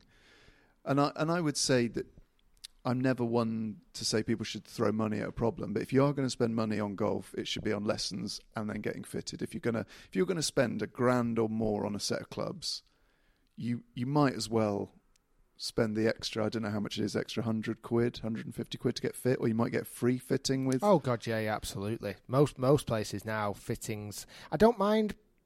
I, I'm saying I don't mind paying for fitting. I actually think paying for fitting you get a better service personally because again you're not. I think sometimes when it's a free fitting, there's no incentive for the fitter, and I think sometimes then you mm. get led down a path that's about getting into a set that's that's worth more so that fitter either gets a cutback or if they're selling it i think if you pay for a fitter even if that fitter said you know what actually your clubs are better for you than the ones i can give you he's already made his money i personally think paying for a fitting is never a bad idea You know what's mad? I was just thinking then about golf clubs, right? Imagine being a, a completely new golfer, right? And I say, this is a set of golf clubs in a bag. And they look at them and go, this one's your driver, okay? It's got a number 10 on it and a degree sign, okay? Right? Okay, that's driver. This is a three wood. Got number three on it, okay? This is your five wood. Right, let's go to five net. This is your four hybrid. Okay. This is a five iron. Then you get to this is a PW, an SW, a putter. Like This is There's no six- logic to any of it, is is a there? sixty degree yeah. club. Now you go, yeah, exactly. Now you go back to degrees again. Like, why is your longest iron? Why is there no one iron or two? Well, there was years ago, but it, it is a minefield, isn't it? The driver's not called a one wood anymore. Why are they called woods? The Yeah. metal now. Like, it is actually just. There's quite a lot in it. Well, imagine again if you went to that dart shop and he said, "Okay, these are the feathers," and you're like, "Yeah, but they're not made out of feathers." I know, I know, sorry, but they used to be made out of feathers. yeah, All right, okay. So why are they still called feathers? Oh, it's a long story, but anyway, these are your feathers. These are the these are the weighted feathers. These are the lighter feathers. This is your one feather. like I don't. do, I'm we, just do, using we that need, as an do we need a hybrid? No, you need a rescue. Yeah. Or what about utility wood? Often I think it's quite useful to get an idea of whether you need a, f- need a fitting from a lesson, because you're if someone's coaching you, they have no interest in saying you need to be spending loads of money on new clubs. They're more likely to go, you can fix it by changing this part of your stance or or your follow through or whatever. That's the problem. But it is so difficult not to be tempted to go. Yeah, I've got a I've got a bit of a hook on my iron, so I need a new set of clubs. You, you don't need a new set of clubs. when I was coaching full time, and and I would massively steer people away from getting fit clubs because I wanted I wanted the money for coaching. I did honestly. That's truthful. Like if he if a golf coming to me and said I've got a grand to spend on on everything, I'd be like. Okay, so you need maybe nine hundred and fifty pound with me and fifty pound on some balls or something like. Mm. I, I, but again, if if you've got, it's just a, it's a, it is a bit of a minefield because you have got so many different compartments. Like say, a, a, a lesson that's only a lesson. That's all you get. A lesson who also sells clubs. A, le, a, a club fitter. You've got a shop with a free fitting. It is. It's hard, and sometimes the fitter doesn't quite understand the golfer's intelligence, golf intelligence. What we were talking about before about you, how you've improved your golf intelligence in lockdown. Sometimes really good golfers don't have that good of golf intelligence. Well, like this is the thing that kind of drives me nuts, and I probably mentioned it the last time I was on. But hundred percent of the time, you're getting taught how to swing a golf club. but You're not getting taught how to play golf. I'm convinced that I, just with my understanding of of researching and reading and watching a lot of videos about course management and the mentality of golf, I'm sure if I caddied for someone much better than me, I could get get them to go round in a few less shots. Because you can sit on a well, stand hopefully if you're doing it right on a range mat for 100 years but that doesn't that doesn't tell you how to approach a round of golf. And it also doesn't tell you how to be in charge of your own attitude and i think so many people expect far too much of themselves on a golf course and when it doesn't happen that then leads to to the the score getting higher and higher and higher I think, and we, you did talk about that last time, and I think the challenge is again, it's it's from a business sense, from a golf coach, that doesn't make that doesn't work for him because done a driving range mat with ten students walking into you, teaching for for an hour each, and off they go. They can make money. When as soon as you've got to get on the golf course, like we've got to go out on the golf course for two hours minimum. Hmm. That costs you a lot of money. It costs me a lot of time. There's weather implications, and actually, in that two hours, yes, you hit shots, but not that many shots. Like, it's, a lot It- of it is walking to the to the shots. but i can hit lots of shots repeatedly on my own yeah. but the experience of playing off grass, the experience of knowing what I can and can't do at my level. So you know, if my if my drive's gone short, like I said, 200 yards to the pin, no way is that a shot I can take on. Hitting a three wood, you might go and get fitted for clubs. You might have a three wood.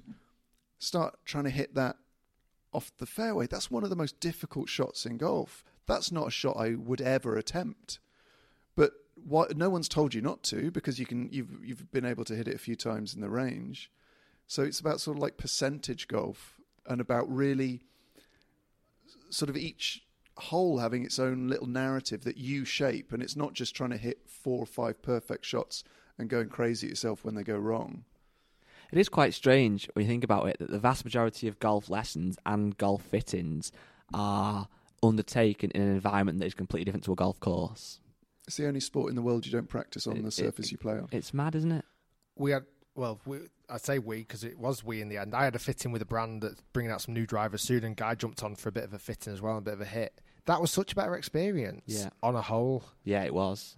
But it's not possible. Like we are very privileged that we did it where we did it. Not the average consumer, It's is just it? It's not- impossible. Like we, I- that that was the first time there was a lot. There was we had two launch monitors there, but I was genuinely hitting golf shots and go. I actually don't care what the launch monitors are saying on Mm-hmm. that golf shot. That's a perfect shot. Down that hole, I don't hit it any better than that. It's the right flight. I know it's not going to go left. I, I don't care if the launch monitor tells me that's five yards further than my own driver or hmm. five. It doesn't matter. That shot is perfect in my opinion. But what what you could do is say to your coach or your local pro or whatever, especially in summer, say, look, what what time's the last tee? It's usually around 5.30, 6 o'clock. Can we just jump on the first hole at 10 past 6 and I want to hit a few drives, I want to hit a few shots off the fairway, I want to chip, I want to putt, all just an hour's lesson. You don't have to worry about sort of people behind you. I think that I think that's as useful as a couple of hours on a on a range mat. the perfect scenario if I was to build a golf school, build I would literally build a three hole golf course, which was a loop, a par mm-hmm. four, a par three, and a par five, with different teeing stations. And in an hour, we could play three holes, three different locations, and you would see vast improvement very quickly because then it's still manageable. We jump in a buggy, we play three holes, a loop, let's say different conditions, whatever it may be. And for the pro, it still is a business sense. It still makes sense. You don't have to charge a million dollars to to make this work. I mean, you have to pay a million dollars to build a facility like that. But then also you can have that repeat 10. And if it was indoor, even better, because then you could do it all the time through the night and whatever. But yeah, you're right. I don't think there is a, well, there isn't at the moment a perfect scenario. I think in the States, they've probably got it better than we have it over here in the UK, which is again something I touched on last podcast. They do have it better. But if you can get a loop of holes where two, three holes, whatever it may be, where you can actually see a difference, um, that that's that's massive, isn't it? Yeah, and also one thing that um, Kyle, my pro, said to me, I was struggling with bunkers, and he said, "Well, the problem with practicing areas of your game like bunk, well, especially bunkers, you can have a lesson with me, and you'll think, well, I've solved that. It could be six months till you're in your next bunker. Yeah. Or the bunker stand will be different. It'll be wet. It'll be dry. So how The on earth lip will be bigger. are you meant to remember a lesson six months ago? So he said, just every time you get 50 range balls, just keep four of them and just every time just hit four bunker shots. That way, whenever you find yourself in a bunker, you're not going to be panicking. Because what I used to do is think, right, got that ticked off, how to hit that shot. Six months later, what am I doing here?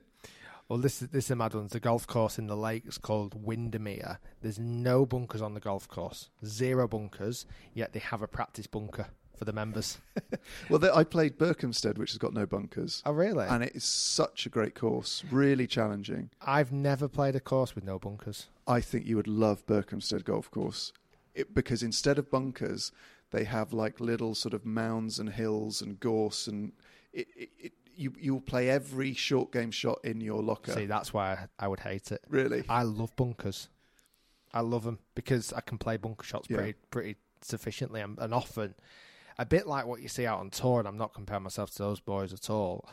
If you're in a nice bunker, you've got a perfect lie. Like I have no worries about getting it close to the hole, pretty much.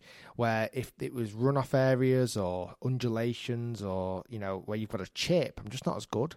You know, Royal, Royal Lytham, which isn't far from here, they took out of the golf course something like, and I don't want to quote this wrong, but something like 70 bunkers off the golf course, right? And the reason being, it, it did both things. Bunkers for the average golfer round there were a nightmare. Like, if you went in the book, I mean, the massive, pro- proper pot bunkers, right? So, as an average golfer, you'd go in there and it just wouldn't be fun because you couldn't get up and down, you couldn't get out the thing, like, they're hard. The pros, when they play the Open there, love the bunkers. It's not a problem for them. Like they- they're often, most of the time, if I'm honest, if they want to miss, they probably want to miss in a bunker mm. because again, it's a perfect lie. So they took all these bunkers out. Therefore, for the average golfer, they love it because they can chip onto the green and put it close or put or whatever. You know, they don't they don't take three shots out of a bunker. The pros don't like it as much because they don't they aren't guaranteed a perfect lie like they would have been in a bunker. So it, it's really it's it is very different how you would perceive bunkers. I've say I've never been scared of them personally, but I understand when you see an amateur in there and, they, and they're struggling with it and taking three or four out of a bunker, they're not going to do that if they're just chipping off the side of the green. You know, Well, I think one of the hardest things for an average to high handicapper is convincing your body to hit the ball harder than the distance it's going to go. correct. It's daunting, isn't it? Because if it goes wrong, And that's why you ca- that's why you cancel on shots. That's why you pull out of them. That's why you don't commit because you think, how am I hitting this at full distance to go 25 yards? Yeah. And I still really struggle with that. do you like bunkers, guy? I do. Um, at my old golf club, where I was a member from being like eight years old to 24 years old, they built a, a, a, bunker on the side of the chipping green. Probably when I was about 12, 13 maybe. And at that age, anything new in the practice area was like unbel. It was oh, it was ridiculous. So weird. The only thing that was a bit silly with it was it had a really deep, probably about five foot lip, but like like a links course. But then none of the bunkers on that course were like that. But the benefit was, it, I spent hours in there. I'd literally pour a full practice bag in. We'd have like it was so good. You just go against a friend, one alternate shot, and just have little comps and stuff. And from that day, I'm not saying the best bunker player in the world, but considering how little I play golf, really, bunkers do not scare me at all. I just open the face, it's flat to the floor, aim left. I know it's a more modern ways possibly now. Aim left, face flat, hands a little bit low, hit it hard. And I, I find that I've kind of, I don't say I've not lost it because I've never really had it, but I, I'm decent. You almost have natural gauge. Yeah. When you're a good player out of bunker, like I never think I have to swing this hard to hit Yeah. that shot out of a bunker. I- just feel it. Well, I had that one yesterday, and it wasn't the best shot. That weird par five we Yeah, had. yeah, I was in that front bunker. I know I didn't put it super close, but I put it That was like a nice re- shot. yeah. And I just didn't. I almost feel weirdly more confident with that than a chip from the same area. Just been literally, yeah. I mean, guy just nipped out then, but um, we've just been talking about the same thing. Like I feel way more confident with a bunker shot. Um, I think as well in a, in, in a way with a bunker shot. I know Moore's going to get out like without being funny. That, that's granted. So maybe my expectations are a bit lower. Like I'm happy with six foot from that shot I had yesterday. Was chi- down seventeen. Yeah, didn't hold the putt annoyingly, but it was a bit of a breaky one. But yeah, I, I do like bunkers. Um, I think like anybody, anything over 25, 30 yards, those gets a bit daunting. But I think that's as I kind of quite like them. Like, I feel like you can just hit it hard, even if you catch it a bit fat. It's not the end of the world. So anyway, bunker's a piece of cake. I'll bear that in mind. one thing. I don't know if you've covered this, as I just nipped out then to the to the bathroom. But one thing a lot of golfers don't do is open the face enough in the sand. Like Yeah. I tell my friends, open it to the face. This is might you might disagree with it, can coach him, but open the face, which is pretty much flat to the yeah, yeah. surface. That's what it'll feel like. Yeah, anyway, exactly. Introduce more it. bounce and open up the face, and they'll do it a little bit, and it's like, no, do it, then grip the club. Correct. And hit Yeah, so hard. many, you know, so many do not allow for that extra loft. Uh, because it looks doesn't look right. No. It looks like it's aiming way off to the right. It looks like you're going to blade it. But as Guy mentioned, if you have it flat to the uh, to the floor and just swing hard and hit a couple of inches behind the golf ball, You're at least getting out. hundred percent. And and the other thing is, don't stop the ball as soon as your club hits the sand. Don't stop. Yeah. Like make your follow through symmetrical to your backswing at least sometimes if not longer. That's what you do. With go out of bunkers. Your follow through is really good. Yeah. Tell you what, one thing that was a big change for me, sort of slightly changing topic, but is that it's okay to have swing thoughts. Hmm Because so much of what I've been told is if you think about your swing during your swing, you're going to mess it up. So I got obsessed with trying to remove every single thought from my head, which is impossible. Yeah. And when last time we played, I did an interview with you, which we put on our channel, and I just said, you know, what mantras do you have? And you said, well, I don't really have a mantra, but if I do, it'll be something positive. So now that, that when I'm swinging, there are just certain words or certain instructions I'll have. So, like, I, I try to just sense the shaft in the backswing, and I try to be slow. So I'll say hit slow. And it's actually fine to be thinking that while you're swinging the club. What you can't do is approach the ball and go, right, don't do this, don't do that, don't do that, because you'll invariably do them. But I think that's something like accept positive thoughts coming into your head while you're over the ball. And in bunkers, especially, I think for me, is talking myself through the technique is fine. I don't think you can change your swing on the golf course, I think it's a very dangerous road to go down. But if you are remembering a lesson, like your slice lesson, I will actually say to myself, okay, strengthen your grip, cross over those forearms as you go through in my practice. So I'm Yeah. almost sort of giving myself the lesson before I hit the shot. And that's fine. Yeah, very rarely over the last, God knows, 20 years have I stood over a shot out on the golf course with no thought. I've, you have to think something. Like if, if it's just a little technical thing, if it's just a little feeling of some description. I've sometimes had ones when it sounds so sad, but you feel almost like a pro golfer. Like Yeah. there was one I did today when I played you. I was feeling like Tommy Fleetwood on my follow through. It would Yeah. look absolutely nothing like him, but it weirdly felt Yeah. quite good and it Gives worked. Uh, even like walking down the hole, like Rory McIlroy, like he has such a distinctive walk and like bit of a cocky walk, but that's kind of sometimes having that mantra, you kind of feel like you're playing a bit more like that. I think it's even like, and this is a silly one, but I always put my glove in my back pocket. There's no reason for it to be No. there. It either be on my put a head cover on the bag or in my left hand side pocket. But yeah, it's what the tour pros do. And then when I'm playing well, I almost feel like that motion of taking the glove off each finger at a time, Yeah. flapping the Velcro over, Correct. stick it in my back pocket, and I'm playing at a local midweek Yeah, comp, and yeah. I'm probably five over par after nine. But yeah, I feel like I'm Tiger, Yeah, and I think it just I will quite often, after even a six foot putt, if I've made it, I'll quite often take the ball out of the hole, just hold it up to the crowd, or, or with my Tip the like like they do. I now need to go for a week. Um, I feel like you used to put with your glove on. Do you not now? Sorry, John just my- down. You can go to the toilet in a minute, John. you sit there, right, and So- answer this question. Putting wise, I've now had four four putting lessons from four different people, and I'm going to include the sort of tips you gave me. One said look at the hole, one said look at your thumbnail, one said look at the ball, and one said look at your shoes. Look at your thumbnail. Yeah, on the as it goes forward and backwards to get tempo. Oh my god. I've really struggled with getting a repeatable routine over my putts. Oh, you, you is this what you're going to explain us that you very nicely demonstrated in the restaurant last night? well, what, the place I'm at at the minute is because I was struggling so much with distance control. I thought, well, on any other shot y eh, that you're not hitting full, you've got a little mechanical sort of body trigger. So I, I sort of get my distances from all clubs when my sort of arm comes to about 90 degrees. So that sort of three quarter length swing. And I was like, well, you need to come up with a way of doing this for your putts because at the minute you don't know what a six foot putt feels like, what weight a 20 foot putt feels like.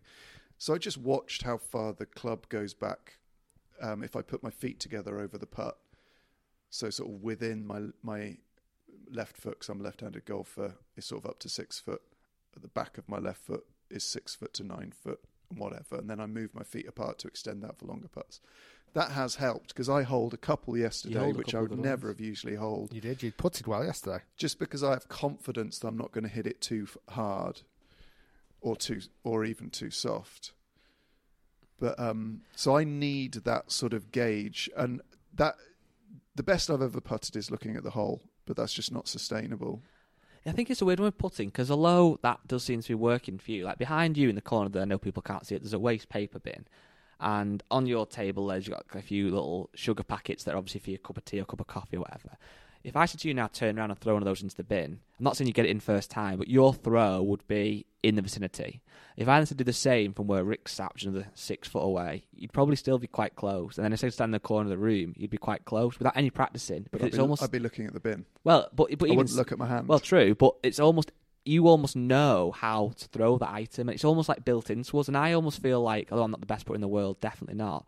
But the more you play golf, I do think to some degree, you just almost it just becomes. I know you have to learn the greens because every green's different, but that distance almost becomes subconscious to some Yeah. degree. yeah, but you would never be able to do that if you said there's a bin 20 foot away. Mm-hmm. Look at the ball in your hand and get it in that bin. You'd never get it in. No, that's true. Also, I'm right-handed, so it would be an absolute nightmare throwing a ball in the bin left-handed. Um, you can go to the bathroom now if Thank you wish. We'll we'll cut to an ad break. That's a joke. We don't have any ads on No, this. we, we, the we've got we've got a few ads. So we are really excited to announce that this podcast has been brought to you by the Rick Shiels Golf Show Instagram page. Nice. They've always been a big fan of this of the podcast. Massive. They've supported us in so many ways. So if you are an Instagram user, which I'm sure you are, just search on your Instagram search section for the Rick Shiels Golf Show and follow it. You could be in the first six thousand followers. So when it blows up and have like tens of thousands, maybe hundreds of thousands, you can screenshot your number and have that as a little treat. There you go. Um, also, you could follow the Rick Shiels um, official Facebook page, which is literally just Rick Shiels Golf. There's daily content on there. There's coaching videos. There's fun videos. There's um, memes. We're a big fan of memes. I've actually had a promotion recently. I'm chief um, creative director of memes at Rick Shiels Media. Chief memer, yeah, so I um, I'm, I'm known for CEO of memes. bringing in some memes on there. And then lastly, um, well, second to lastly, there is also, if you're on Facebook, the Rick Shiels Golf Show podcast group. So that is a group with about 30,000 people in where it's partly about the golf podcast that we obviously produce every week on a Tuesday. But it's also a place to, if you've got a new club and you want to flex and show off a little bit to people and say, listen, my new free Freewood, I was fitted for it, blah, blah, blah, really enjoying using it, put it on there. Um, and then lastly, we want to promote rating the podcast. So at the moment, the podcast is the number one golf podcast in the UK. Um, and it is number one in loads of other countries. I think it's top five in the USA. And then last week, we actually reached number 12 for all sports podcasts in the UK. Which, when you think about that, how many football podcasts there are, boxing, rugby, tennis, athletics, just general sport, etc. To get to number, yeah, snooker, badminton, ice hockey, air hockey, field hockey, Ping pong, darts. That's all the sports I know. Scalextrics, Scale electrics. Formula Um, One. to get to number 12 was massive. So if you rate the podcast through Apple, um, that really helps the ratings. If we could get inside the top 10 for all sports in the UK, that would be outrageous. The Rick Shiels Golf Show Instagram page will um, sponsor every single one of your podcasts. Great. So that's a bit of the self promotion done. Um, but we do appreciate everyone that's listening and sharing it around. Well, that was that was incredible uh, biding of time there. Yeah. That really was. Uh, what do you think we're going to do today? Do you think we can make a video? Uh, well, as it stands outside, um, the It's weather's not great. And today. John's just come back from um, his little visit outside. his trips to the men room, men's room. Um, yeah, I think uh, today might be tricky to make a video, but I think we've got some really cool ideas to do. I'd love to definitely. We've still got one video that we're not going to say that we want to do with John, which is the Yeah, Video. but weirdly, I, am saying we didn't say. Somebody actually commented on the questions oh, did they? as if they knew. I don't think so. All right. But- um, we've got that one. There's, there's a few I think we need to do. Um, maybe a return down south. I insulted you t- yesterday by calling you a cockney. A It little could bit. be any less Cockney. Only because Oxbridge. only I 'cause mean, you you- use a s- you use a swear word that's very very Cockney esque. Well, I would say that's northern. No way. We if we say that word up here, I mean that is I thought it's like a term of endearment. No Way. Oh, that's that's in um, that's Glasgow. no, it, it, that word Not is that like north. that's the only word my wife is like. Yeah. Don't say that Really? at all ever. Everything else, I mean, it's fair game, but that word is like sacrilege. Who would have thought saying rhubarb would cause such a stir? See, that's why you're, I was trying to think of a funny word then, and my mind went completely blank. I couldn't think of a single word in the dictionary to say then. How did you go with rhubarb? Because me and um, Alex played uh, Sunningdale Heath, which I would recommend to anyone who's in that part of the world. It's it's next to Wentworth and Sunningdale. It's part of the old Sunningdale course. Um, it used to be their ladies' course. It's a par 58, so it's something like I can't work out the maths, but it's like 14 par threes, four par fours. But it doesn't feel like you're on a, a short course. It's beautifully landscaped. Um, and we're off the first tee, and this really nice lady was hitting the her tee shot, and she hit it into the out of bounds, and she went, "Oh, rhubarb." So all that, That round, me and Alex, funny. whenever we hit a bad shot, we go, Rhubarb. "That's a load of rhubarb." I wonder if that has a, a different terminology. I feel like it does. Or maybe it was really offensive down there. Possibly, possibly. Um, I think that's it for the podcast today, everybody. Thanks so much for listening. Again, rate the podcast. Um, it's been a pleasure chatting to you again, John. Um, our goal was to do a 40 minute podcast. We're one hour 31. Okay. Which uh, you're going to have to inevitably cut out a bit of my wisdom, I think. I think you give. I think you give too much. That's the There's one issue. little cut we need to do, but other than that, keep it all in. Guys, thanks so much for listening. Stay tuned. Lots more to come. It's been a pleasure again, John. Um, hopefully, safe travels with not too much wafting through the back window as you drive back home. And if we do inevitably do something, we might grab some lunch, go to driving range, or do something. Make sure you. We'll we'll post a bit on the Rick Shiels Instagram podcast. Make sure you follow Bad Golf. Yeah, follow um, at Bad Golf Forgot channel about that. on uh, YouTube, uh, Facebook, and no, not Facebook, YouTube, Twitter, and Instagram. You could have sponsored the podcast if we'd have known. We'll see you all soon. Peace out. Bye bye.